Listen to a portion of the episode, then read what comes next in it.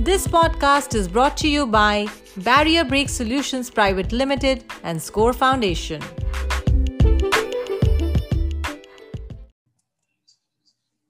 Hi, my name is George Abraham, and uh, welcome to this edition of Eyeway Conversation. My guest today is Ekinath Khedekar. He's been in the corporate world for over 10 years. He's also um, person involved with lawn tennis for the blind. Welcome, uh, Ekinath. Um, good to have you on the show.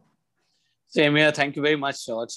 Yeah. So, uh, Ekinath, um, this lawn tennis for the blind, how did you get involved with it and what is it all about? How, how do blind people play tennis? I got introduced to it in the UK while studying uh, uh, for MSc Sustainability at uh, UCL, London. The fundamental uh, change is the ball.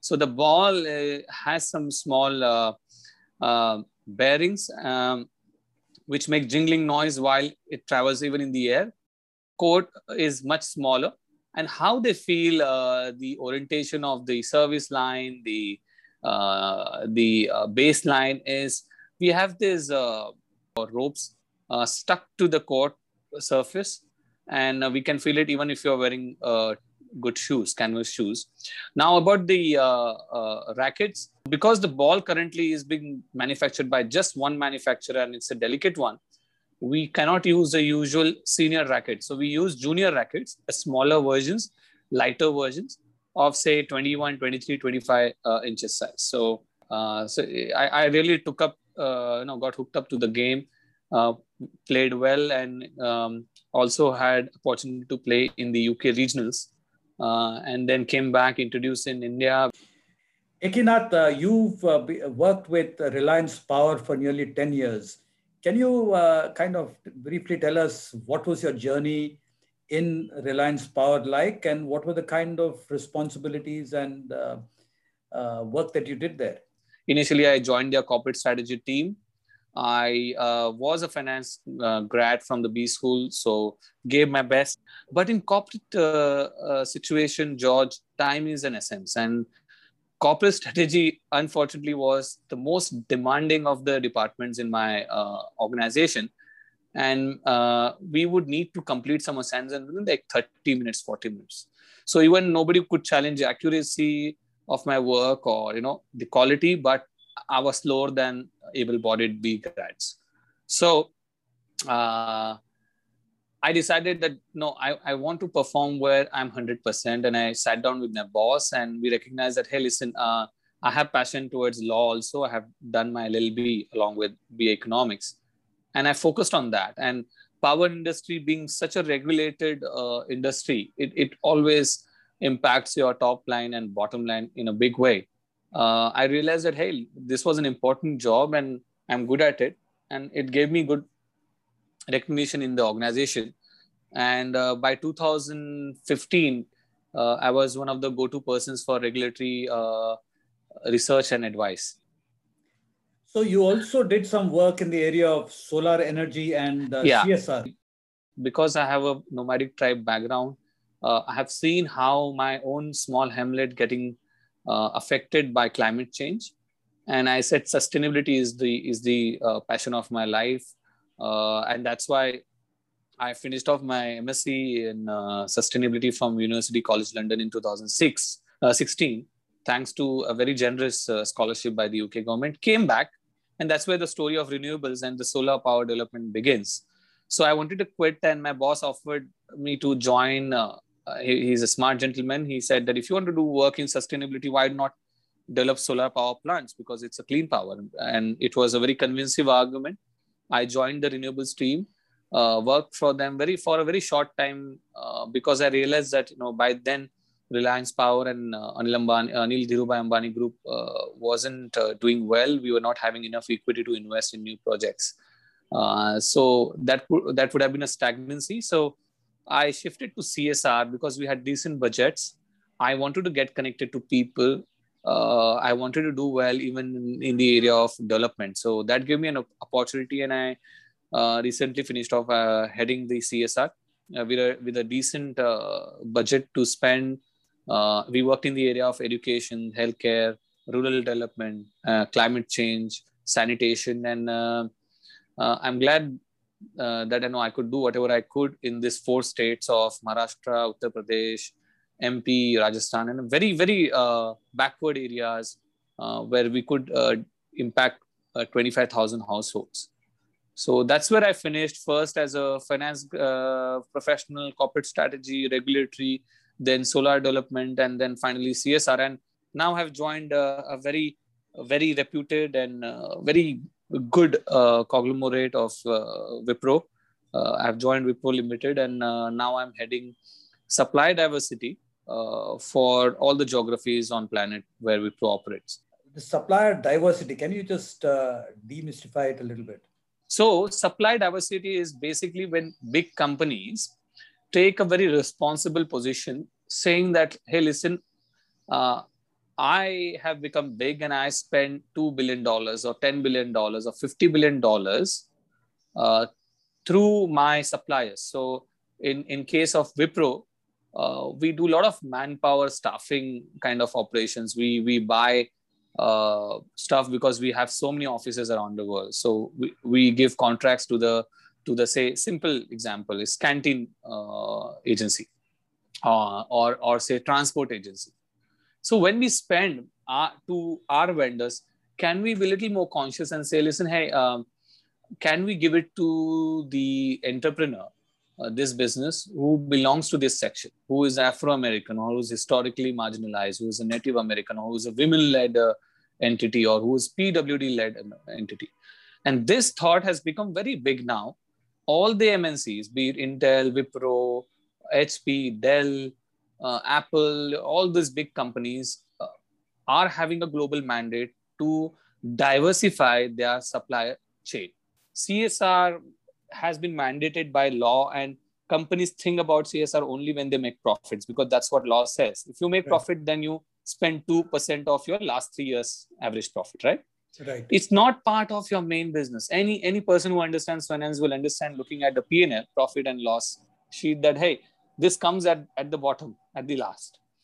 But supplier diversity is like you are integrating the marginalized right in your business. You're saying, hey, listen, uh, we are going to go um, on a, a, tour for economic growth. Do you want to come along? And, and you give a fair chance to that disadvantaged uh, uh, individual or a business saying you have a chance to present your case and let's see if you can you know get involved in our supply chain and prosper with us so I, I find this role very exciting of course the magnanimity of this role is that it's it's all pervasive it's in major geographies of the world and i hope to contribute whatever way i can because it comes from the very core of my belief that whatever solutions as pwds or any marginalized want is we want to be in the mainstream uh, you're highly educated. You've got several degrees. You have got two graduate degrees, one in economics, the other in law. You have a postgraduate degree in uh, management uh, from a prestigious Bajaj Institute in Mumbai.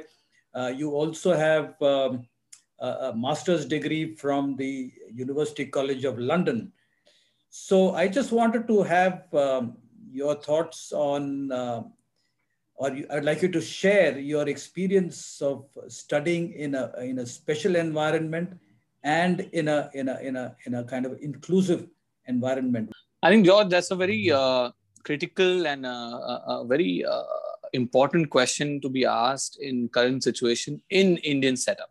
Uh, in Indian setup is a very underlined uh, uh, phrase because uh, many of my friends suggest that you know integrated schooling that is a pwd's child going to the school is okay but ask me ask me a child who who did not uh, who grew up in a very very acute poverty situation who grew up uh, with family uh, where not a single member was had studied more than 10 standard uh, who was growing up in slums uh, who uh, did not have father to guide him. For such a situation, I think my school, Happy Home and School for the Blind, was a big boon. Uh, and I'll try and explain that. Uh, reason being, I could meet my friends who are from better families. they came up from families where their parents were educated. They could talk. So I was exposed to something better than the condition that I was living in. So right. I, I tell my friends, you know, George, uh, uh, thank goodness. I mean, blindness happened. Maybe, maybe otherwise I would have been a uh, maybe another goon in my slum. So uh, because that was the traits initially, right? And my mother also said the same thing. So I do not want to glorify uh, disability, but I would say that really depends. We need to have a mixed system. Our country thrives on everything's mixed. So I think situation where a child is able to play like an equal, can find systems and friends who are like him, is very important for his confidence in his growth. At the same time, uh, can he go and study in a mainstream school and get exposed to the subjects which which this uh, schools meant for visually impaired don't uh, teach that I'm aware of. For example, I was good in arithmetic, mathematics, but my school, for whatever reason, wouldn't teach us mathematics beyond seventh standard. What about your time in uh, college? Someone uh, who had come to our school as a volunteer to teach English said, if you want to learn, uh, if you want a job, because that was always my worry. I wanted a job to help my mother. And if you want a job, you want to learn English. And if you want to learn English, uh, you should go to an environment where people speak English and then St. Xavier's was selected, and it turned out to be a paradise. We got good support uh, in the form of uh, XRCVC, that is Xavier's Resource Center for Visually Challenged. In fact, we were the founding beneficiaries, if I can say. Uh, so that experience just uh, helped me compete. And then uh, competing in MBA school was a completely different experience, George. Not because of my disability, but the the streams so in Xavier's, very high standard of uh, uh, ethics, very very high standards of uh, sincerity toward education, towards attendance. Whereas when I went to MBA, and I saw uh, nothing mattered. What mattered is coming at at the top, uh, be it through whatever means, and that was very unsettling. And uh, thanks to MBA, I got a job. But the one education, George, I have done not for practical reasons, for something I really wanted to learn is my MSc from University College London. I did MBA because someone said, "Hey, you want to earn five times more? You need to do MBA. You'll get a good package." I did it. Uh, someone said, uh, "You want to learn English? Go to Econo- uh, go to St. Xavier's College." I went to St. Xavier's College. Uh, law and MSc sustainability I have done just because I liked the subjects, and I was lucky to get to this Chevening scholarship uh, and and uh, UK was absolutely a stunning experience. What is uh, a conceptual understanding of basic things which which in an Indian system just you know rush off. Uh, that was not the case. The system itself is very rigorous, so it it it it kind of induces you to do the course in a very deep, rigorous manner. It, it, you cannot get away. You just can't get away by mugging up stuff for two hours and writing papers. So that was a different experience. Again, wonderful uh, support, very accessible systems, uh, very friendly environment, and yes, uh, boy, uh, living in London, a developed uh, uh, country, was absolutely a, a life-changing experience for me in true sense. If you know of anyone with vision impairment who needs guidance on living life with blindness, please share the Eyeway National Toll Free Helpline number 1800 The number is 1800 You know, uh, while uh, any conversation with you will not be complete if we do not speak about your uh, passion for uh, the outdoor. Uh, you've talked extensively about your um, interest in running half marathons, your interest in cycling, your interest in um, swimming. Uh, how did you get interested in all this? And uh, tell us a little bit about how you actually go about these things. Sure. George, you know, all those things uh, sounds good. You know, MBA from JBIM is a top five B, top uh, B school. Uh, Chevening Scholar of the UK government, the first Indian blind, and uh, everything is all right. Uh, but then the child which grew in slums doesn't go away. Uh, those tough uh, experiences don't go away. It does not mean that I brood over it. I I I I really enjoy that whatever I've lived. And bottom line i realized after, you know at the age of uh, this uh, juncture uh, and decent achievements is that one needs to be happy. That's it. It doesn't matter. If it doesn't matter if you're working in a uh, as a telephone operator or you're working in a bank or you're working in some wonderful wall street uh, investment bank you need to be happy. And i realized my happiness lied in nature. My happiness lie uh, in outdoors uh, and i i was always uh, sporty. Um, even during board exams as i said i used to play cricket. Uh, then in during college i took up half marathons. I used to go trekking. Gave me pleasure is sports and i took a big time when i came to the uk uh, i said this will be the tool for me uh, to promote inclusive sports. So as a student there was one time when i fought for uh, access to study books but now it was for visibility. It was for mainstreaming it was for simple conversations that uh, pwds can have with the able-bodied uh, part of the society. And the sports is a wonderful enabler i've seen. Uh, so how I go about doing is, you know, while re- working with Reliance, I would work for six days. And I will just have one day, but I'll make sure that I get up early in the morning, go for uh, practice, run hard, or go for cycling. So thanks to ABBF Adventures Beyond Barriers Foundation, they have introduced uh, uh, uh tandem cycling. I went from Pune to Goa. Uh, of course, this happens uh, after a lot of training in the gym on outdoors. but uh, that uh, tandem cycling is a very known game or known sports in Mumbai at least. Uh, we have regular uh, cycling uh, uh, expeditions happening now. so Manali to Khardungla is one beautiful experience. ABBF facilitated it out and out, but we had to train really hard to to explain you the challenge or the excitement of it is I'm not sure how many uh, of our listeners must have experienced high altitude sickness. Yeah. Where, you know, yeah, so maybe George, you're very sporty, you must have experienced it. But when you're not able to breathe, even walking few steps, few paces become difficult. And we had taken up this expedition where we'll go from Manali to Khardungla, about 560 kilometers or so, uh, from the height of uh, three and a half, 4,000 uh, feet to 18,000 feet.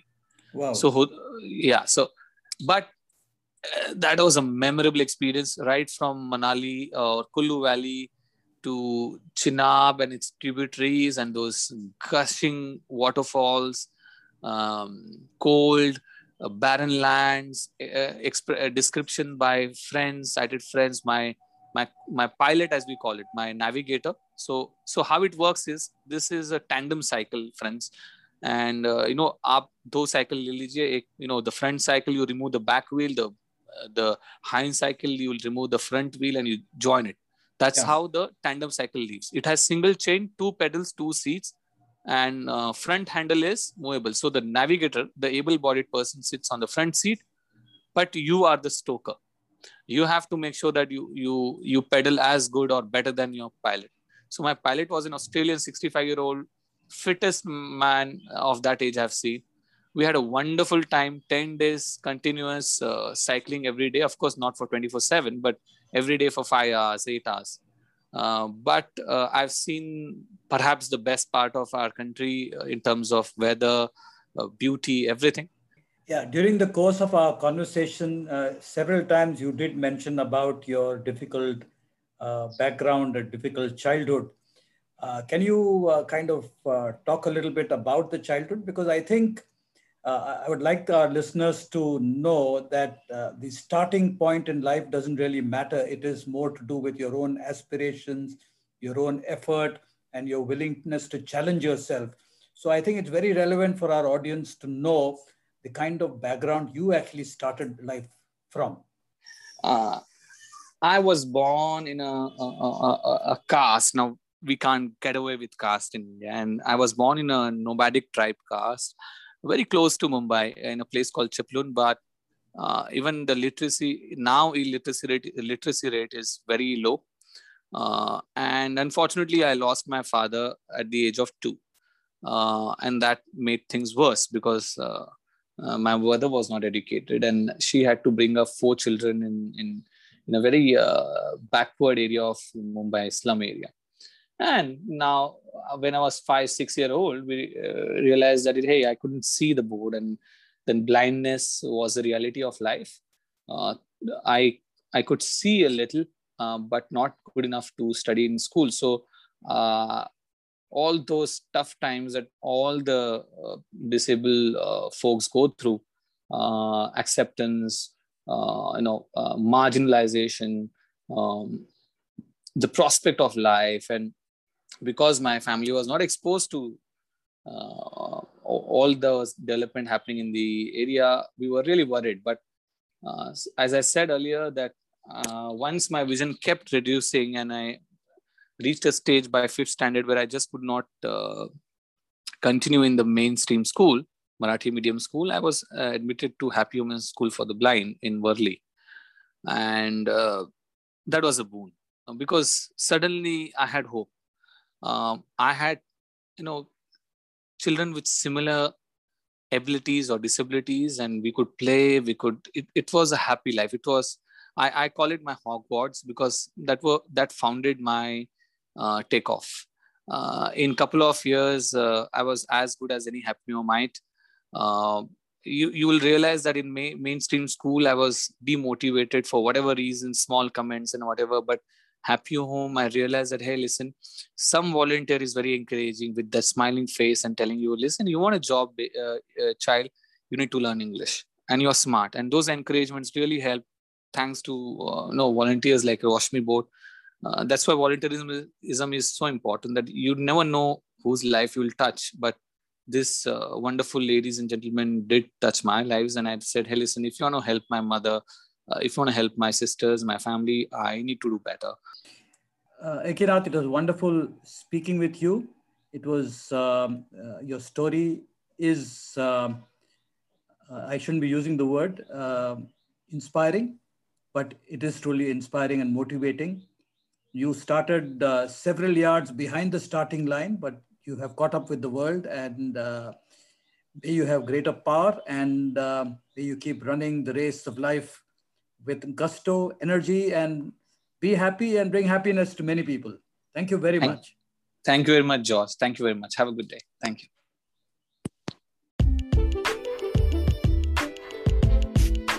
To support our work with the blind and visually impaired, you can visit the donate page on our website www.scorefoundation.org.in. Please note www.scorefoundation.org.in.